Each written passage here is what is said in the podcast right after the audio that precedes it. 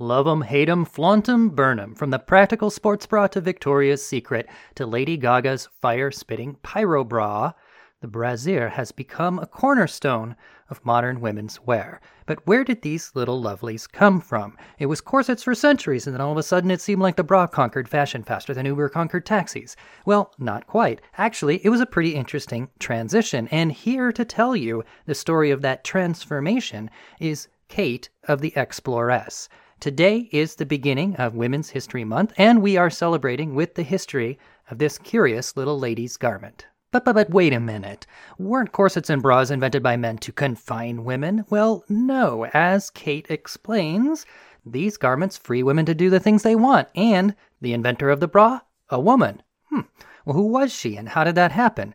That's what we're here to talk about in today's showcase episode. It's the history of bras. I'm BT Newberg, and this is the history of sex.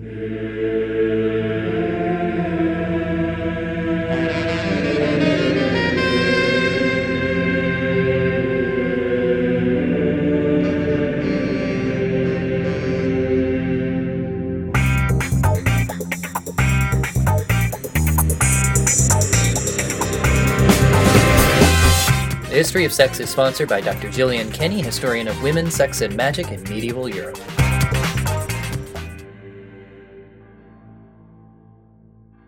I'd like to thank our patron, Charles Dahl, for making this episode possible. Before we get started, I want to tell you about a great opportunity coming up. Ever wanted to meet your favorite educational podcasters and YouTubers and pick their brains? Well, you can. The Intelligent Speech Conference is back. By any means necessary. Ich bin ein Berliner.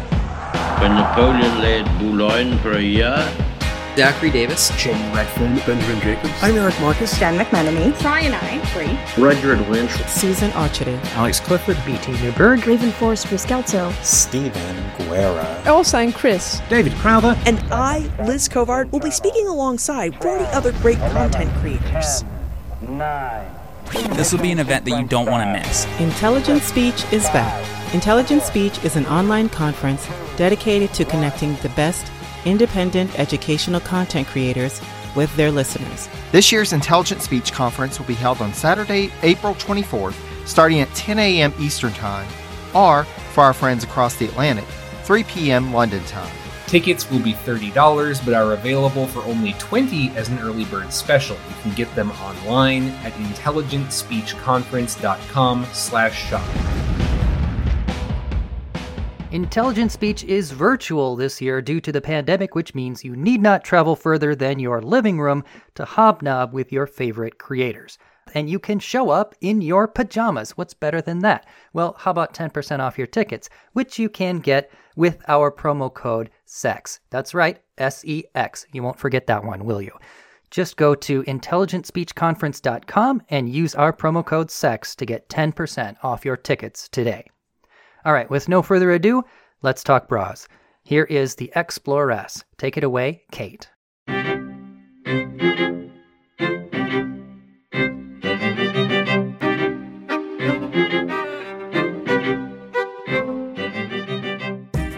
Welcome to the Exploress. Time traveling through history, one era at a time. I'm Kate Armstrong.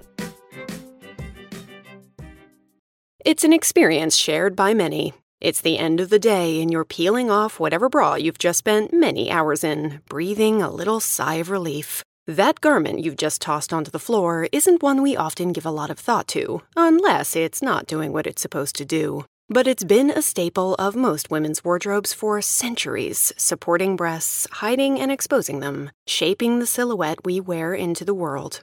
We have this notion that bras and corsets were invented by men to confine women, to keep them from moving freely, bound up tightly for the viewer's pleasure. But they appear throughout time because they're also about practicality and freeing women to do the things they want to do. If you happen to have breasts, dear listener, you know the incredible discomfort of, say, riding a horse at full speed or doing jumping jacks with no bra on. If you don't happen to have a pair, don't worry. Imagine two balloons full of sand and maybe pudding strapped to your chest forever.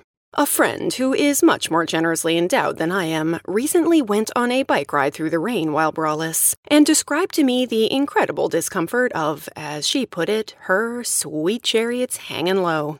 Love 'em or hate 'em, bras have always been with us, and they have a long and deliciously interesting history.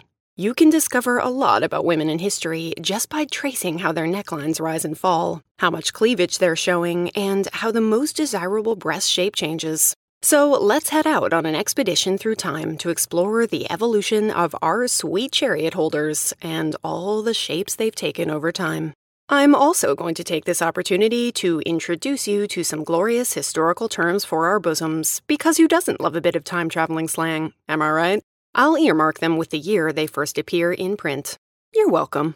Grab some strips of old sheet, a few gel inserts, and a tissue or two. Let's go traveling. This episode is brought to you by my patrons. And now, a shout out to a few of them. To my newest pirate queen, Hannah, and my newest lady presidents, Laura, Ernst, Samantha, Paige, and Abigail. And to the Imperators and Augustas who give me more each month than I ask for Jackie C., Dylan, Jessica S., Karen C., and Avery.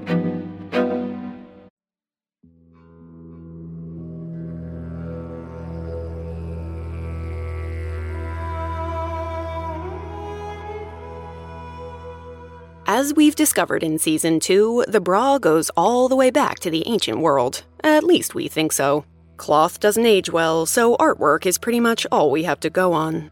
In ancient Minoan art, women are depicted with a band of cloth around their lady orbs. It's been called an apodesmos, a woolen contraption that it seems was wrapped around the front and fastened with pins in the back. Other Minoan art shows women wearing a corset like garment, though we're not really clear how often these were worn and by whom. But it is clear the ancient Greeks knew some things about constraining one's tatas. In Book 14 of Homer's Iliad, he describes the goddess Aphrodite's appearance thusly She loosed from her bosom the curiously embroidered girdle into which all her charms had been wrought. A lot of scholars refer to this as Aphrodite's belt, but the references to letting free her golden apples make it sound much more like a bra. The Greeks also have a lot to say about the breasts of the Scythians, the term they used for the nomadic horse riding tribes who wandered on the Eurasian steppe. It makes sense that they'd want to bind their breasts for practicality, and there's evidence to suggest they sometimes wore leather armor to do it. You try galloping full speed while shooting a bow and arrow without a bra. In Greece, some women wore a strophion, or a simple cloth band. In Rome, it was called a strophium. It's unclear if all women wore them, or just certain women in certain situations, but all you have to do is look at an ancient Greek statue to know that huge jugs were not their beauty ideal. Many women wore these breastbands to keep the ladies contained, focusing attention on the curve of the hips and their potential for childbearing. And of course, just like in every era, there are men who had opinions about what women should do with them. Ovid, for one, wrote that if breasts weren't quite the right shape, women should stuff their bras. Thanks for the super hot tip, Ovid. Going by the ancient sources, respectable women were known to keep their strophium on during sexy time, which may just be because they weren't that easy to take off. They also seem to have worn them when they went out for a workout. The famous Roman Bikini Girls mosaic from the Villa Romana del Casale in Sicily, dating back to the 4th century CE, shows women exercising at a gymnasium in what looks like a strapless bra and bikini briefs. Was this standard issue for women wanting to get their sweat on? We don't really know, but they were clearly a thing.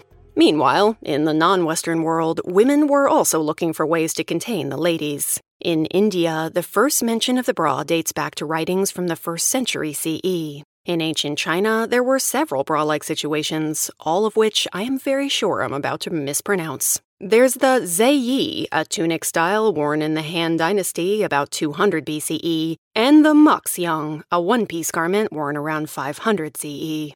A lot of these are breast binding garments meant to strap the ivory balls 1600 down for a range of reasons. So, when do bras as we might recognize them come onto the scene? We're going to define the bra as something with two distinct cups for your sweet melons to rest in, and they came into existence a lot earlier than you might think.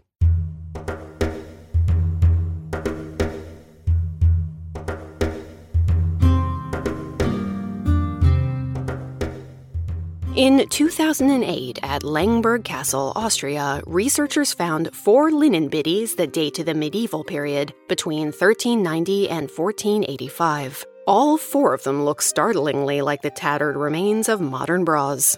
A few of these proto brassieres feature cups sewn into a cropped tank top type garment, which rises to cover the cleavage area and would have served as an underlayer. Another looks a lot like what's called a long line bra in the 1950s. It has cups made from pieces of linen with some surrounding fabric extending down to the bottom of the ribs. It has eyelets on the left side for tightening, much in the same way you might lace up a corset. All of them have lacy decorations for a little something extra special. Turns out we've been combining function and fashion in our bras for a very, very long time.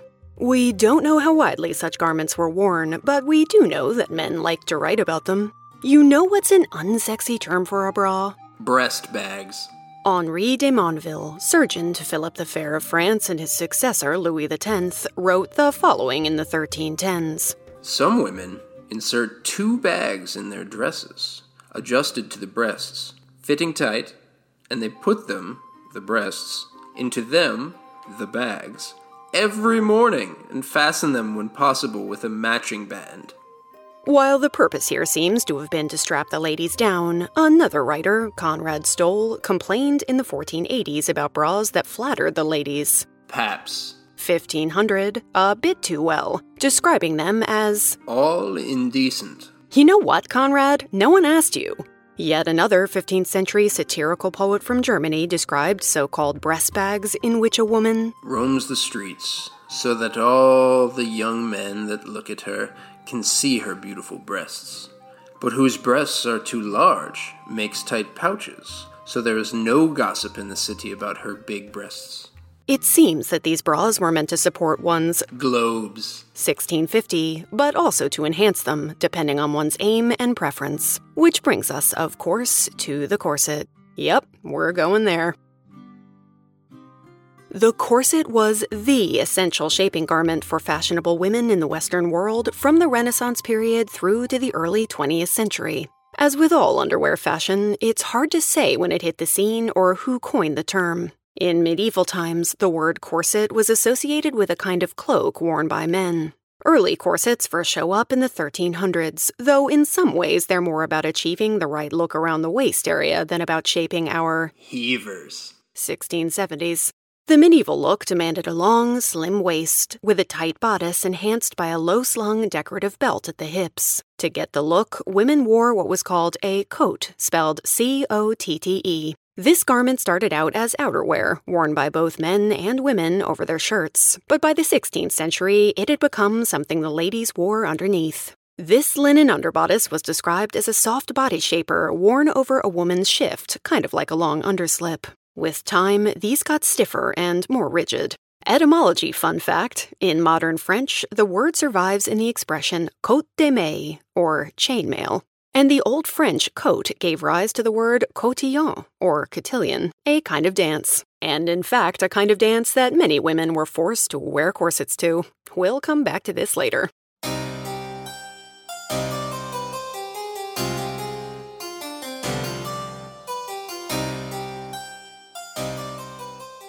By the 17th century, it had split into two pieces a corps, spelled like corpse, for the top half, run through with steel stays to hold its shape, and a cotte or skirt for the bottom. We'll mostly be calling the corset our stays up until the 19th century. Some of these were just bodice shapers, but they had a profound effect on shaping and supporting Cupid's kettle drums, 1775. Well, not support like you're thinking. These early corsets didn't have separate cups to keep the ladies flying high. Made with whalebone and later with steel, they would mold us into an inverted cone shape, turning us all into bushel bubbies. 1780, or a woman with large looking breasts, giving them that cup runneth over look popular with court ladies for several centuries to come. Queen Mary II of England in the 1600s, for one, and Marie Antoinette in the 1700s. And many of Europe's most fashionable wore high waisted neoclassical gowns that were all about that cleavage. This French inspired style featured low, square necklines that swung dangerously close to the nipple area, and our stays were what turned our exposed orbs into fetching, pushed up half moons. But not everyone wanted to expose their cat's heads. 1811 for public consumption. Whatever period shows, like the Tudors, might try to tell you, ladies were not generally wandering around in the corset without anything underneath. Many women in these eras covered up their cleavage with things like the fichu, an often linen cloth wrapped around the neck and tucked into the bodice for modesty's sake. Those who didn't got more and more hate from male critics. There's a fine line, it seems, between fashion boldness and looking like a common harlot, which is, of course, a bad thing. I roll.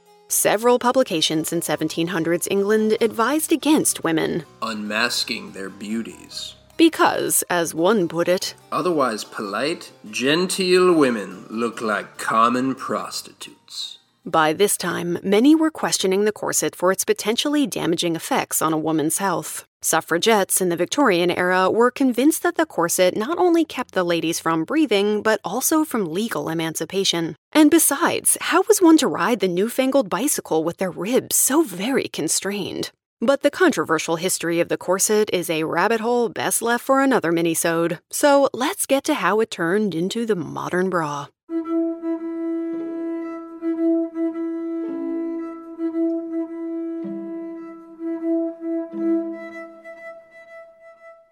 As styles changed, moving toward the S-bend silhouette that got popular around the turn of the 20th century, corsets shifted with them, becoming more about shaping the torso and less about giving any bust support. So people started looking for new ways to keep their bosom from looking like what the Australians once called a drooping bag of snakes. 1910 patents for boob only undergarments actually go as far back as the 1860s. In 1889, a French lady named Herminie Cadolle presented her corselet gorge, or corset divided in two, at a Paris fashion show. The bottom piece was a tube that hugged the body, while the top piece was meant to hold up one's knockers. 1930.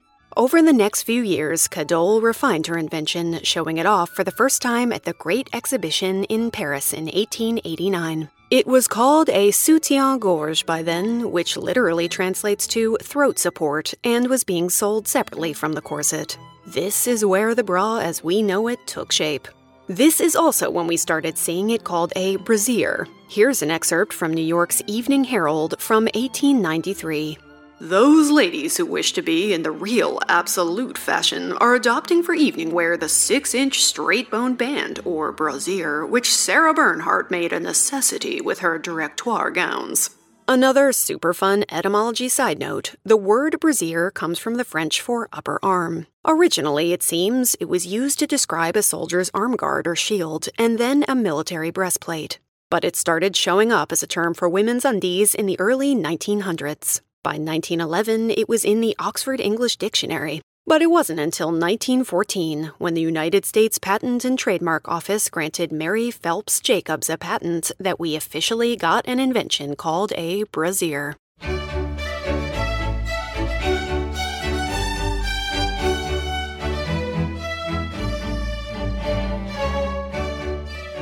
And so we circle back to a lady at a cotillion having a corset wardrobe malfunction. In 1913, on the eve of her debutante ball in Manhattan, a 19 year old Mary was dealing with a serious problem. The fashionable dresses of her era were slim, tight, and boxy, with low cut necklines. That night, her sheer gown was being ruined by her bulky corset. The eyelet embroidery of my corset cover kept peeping through the roses around my bosom, she wrote later. So she asked her maid to bring her two pocket handkerchiefs and some pink ribbon, and they got to sewing. What they made was quite simple two thin pieces of material stitched in such a way that they created subtle cups. When the ribbons were pulled tight and tied together, you had something very much like a halter top bikini and a level of support not altogether different than what the corset would offer, but without the breath crushing whaleboning. She said the feeling of wearing it was delicious. I could move more freely, a nearly naked feeling. And in the glass, I saw that I was flat and proper. The other ladies at the party that night were amazed. I'll have what she's having. So she went on to show her contraption around to friends and in Manhattan dressing rooms, playing around with different versions. On February 12, 1914, she filed for a patent. Nine months later, her backless brassiere was born. Of course, corsets had been around for so long by this point that they weren't going to be easy to get rid of. Mary, who would later change her name to the much more fabulous Caresse Crosby, did get a few department store hits, but it was slow going. I can't say the brassiere will ever take as great a place in history as the steamboat, Mary said later, but I did invent it. In a very stupid man move, her husband, whose name is Dick, because, of course it is, pressured her to sell the patent to the Warner Brothers Corset Company for $1,500. Not a small sum at the time, but I'll bet he was sorry for it later, because lucky for the people who owned that patent, America was about to enter World War I. In 1917, the U.S. War Industries Board said, Ladies, we're entering a war here. Could you kindly stop buying steel banded corsets? This had two consequences. First, it physically freed women up to work in factories without being so constricted, making jobs like bomb assembly much easier. It also freed up America's steel supply for the war. How much steel, you wonder? Some 28,000 pounds of it, which was apparently enough to build two whole battleships. Way to go, ladies! Unsurprisingly, when the war was over, no one was super keen to put the corset back on. And times were changing for women. They'd won the right to vote, had increased access to education, and way more opportunities to work and play outside the home. They played sports as well, tennis being by far the most popular, and they wanted simple clothes to match their changing lifestyles. Lighter, cheaper to make, easier to move in. They wanted to free their waists and ribs as well, but they still wanted something to keep their dairy arrangements. 1923, from swinging in the breeze as they pranced.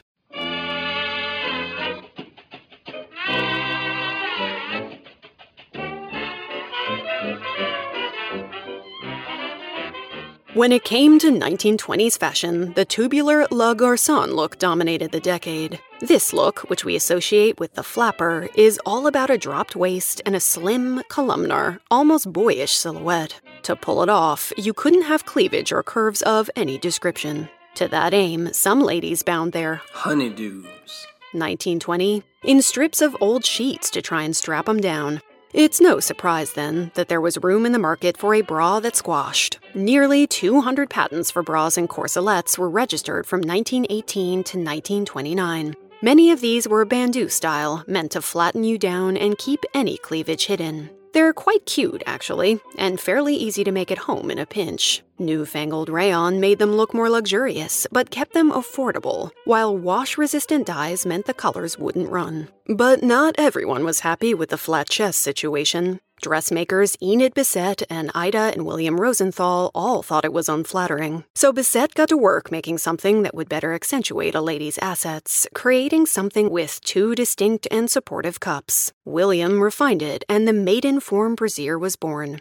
At first, they just sewed it into their dresses, but then ladies started asking for it to be sold separately. By 1929, the three had closed their shop and formed the Maidenform Brassiere Co. They're also often credited with giving us our cup sizes. At first, bras were one size fits all, made out of a stretchy material that was supposed to work for everyone. But then came A, B, C, and D cups. To me, this sounds very much like the American grading system, but apparently they represent ounces. A cup is 8 ounces, B is 13, C is 21, and D is 27. Bras and yogurt containers have more in common than I thought. While some say that Maidenform brought us this sizing system, others say it was S.H. Camp and Company. Either way, they were here to stay.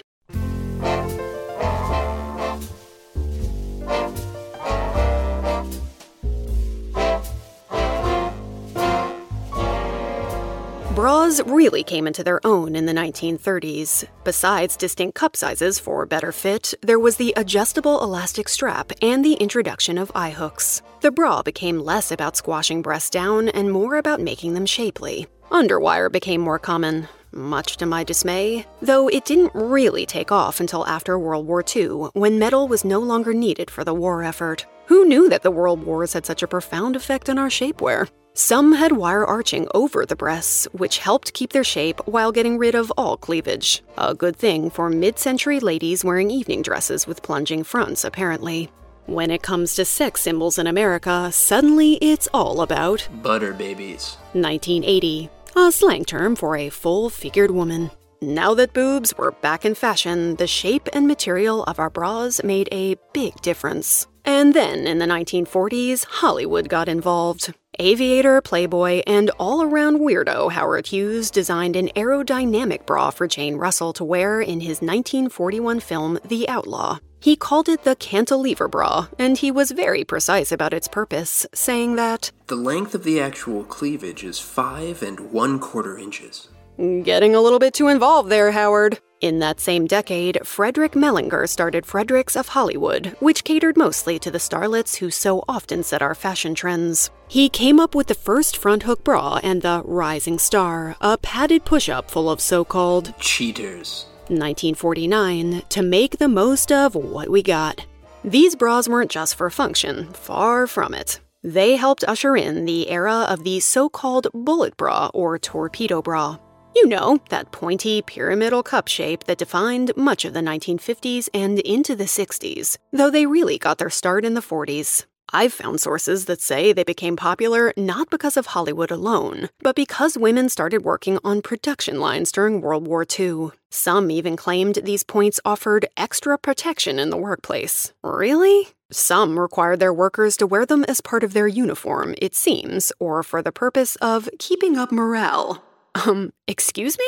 I don't know about that, but I do know that Maidenform applied to the government during the war for a declaration of essentiality, arguing that America's newly working women needed bras, and therefore they should be able to keep making them. They marketed their brassiere as a vital necessity. Whatever keeps you afloat, you know? But it was movie stars who turned the bullet bra into a real fashion staple. Google the words Marilyn Monroe wears tight sweater, and you'll know exactly what I mean. All the leading ladies of the time were wearing them, turning their Hooters 1952 into unmissable and delectable pyramids. Madonna brought the pointy bra back into our consciousness with her Gaultier designed cone bra on her Blonde Ambition tour in 1990. And the Wonder Bra was invented in the 1960s, though it took several decades to really take off. The hippies of the 1960s were not down with boob shapers. They became rather famous for not wearing any. In 1965, designer Rudi Gernreich took the trend for softer undies and invented his no bra bra. Made from sheer nylon and without any real structure, it put a thin barrier between our breasts and our clothing, but didn't do much else.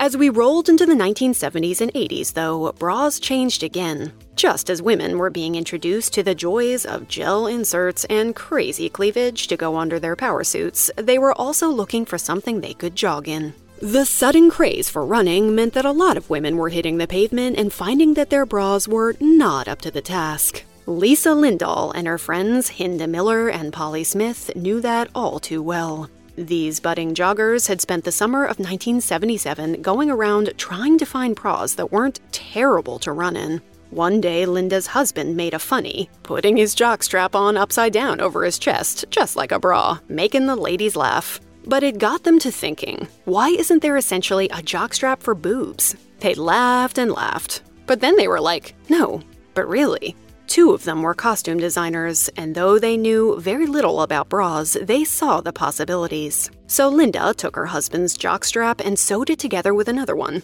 Okay, she thought, this could work. But the fabric wasn't right, so Polly went to New York City, bought sample yardage, and made a prototype. Linda tested it out by going running in it, and Hinda ran backwards in front of her to see how it moved. I really wish we could go back in time and see this whole thing in action. They originally called their invention the jock bra. Funny, ladies. But then, thankfully, they changed it to a jog bra. So, next time you go to a yoga class or hop around to some Latin beat, feel grateful that your sweet chariots are securely tucked into their lycra, and know that you have three enterprising ladies to thank.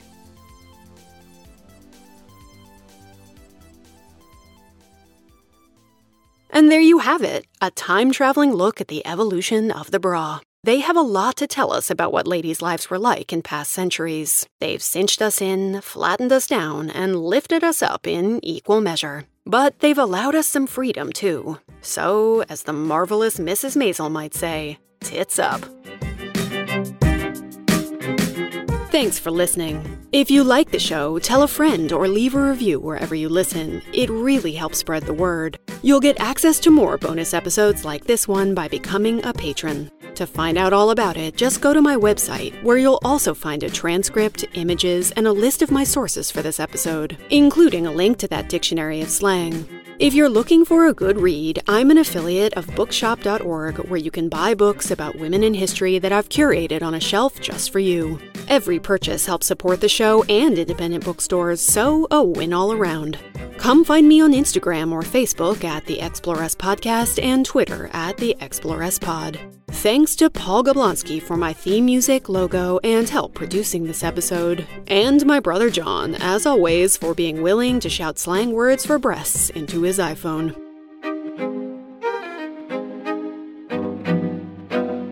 So there you have it, folks, the history of the bra. If you haven't already, be sure to check out the Exploress for more great episodes like this. Kate always brings fascinating content, and as you saw today, usually she does it with a twist of humor. Folks, if you like what we're doing here on this show, you can support us by subscribing, rating, and reviewing on Apple Podcasts or wherever you get your podcasts. You can also pledge on Patreon, where $5 a month gets you a portrait drawn in the time period and culture of your choosing.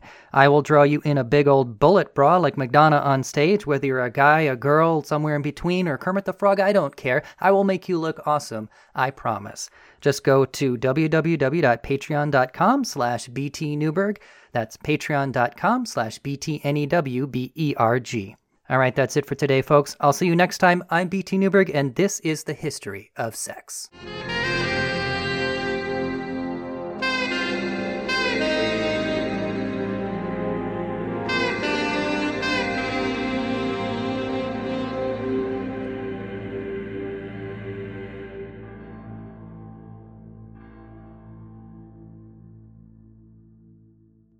Podcast theme music mixed from tracks by Kevin MacLeod. For additional credits, references, photos, and more, see our website at www.historyofsexpod.com.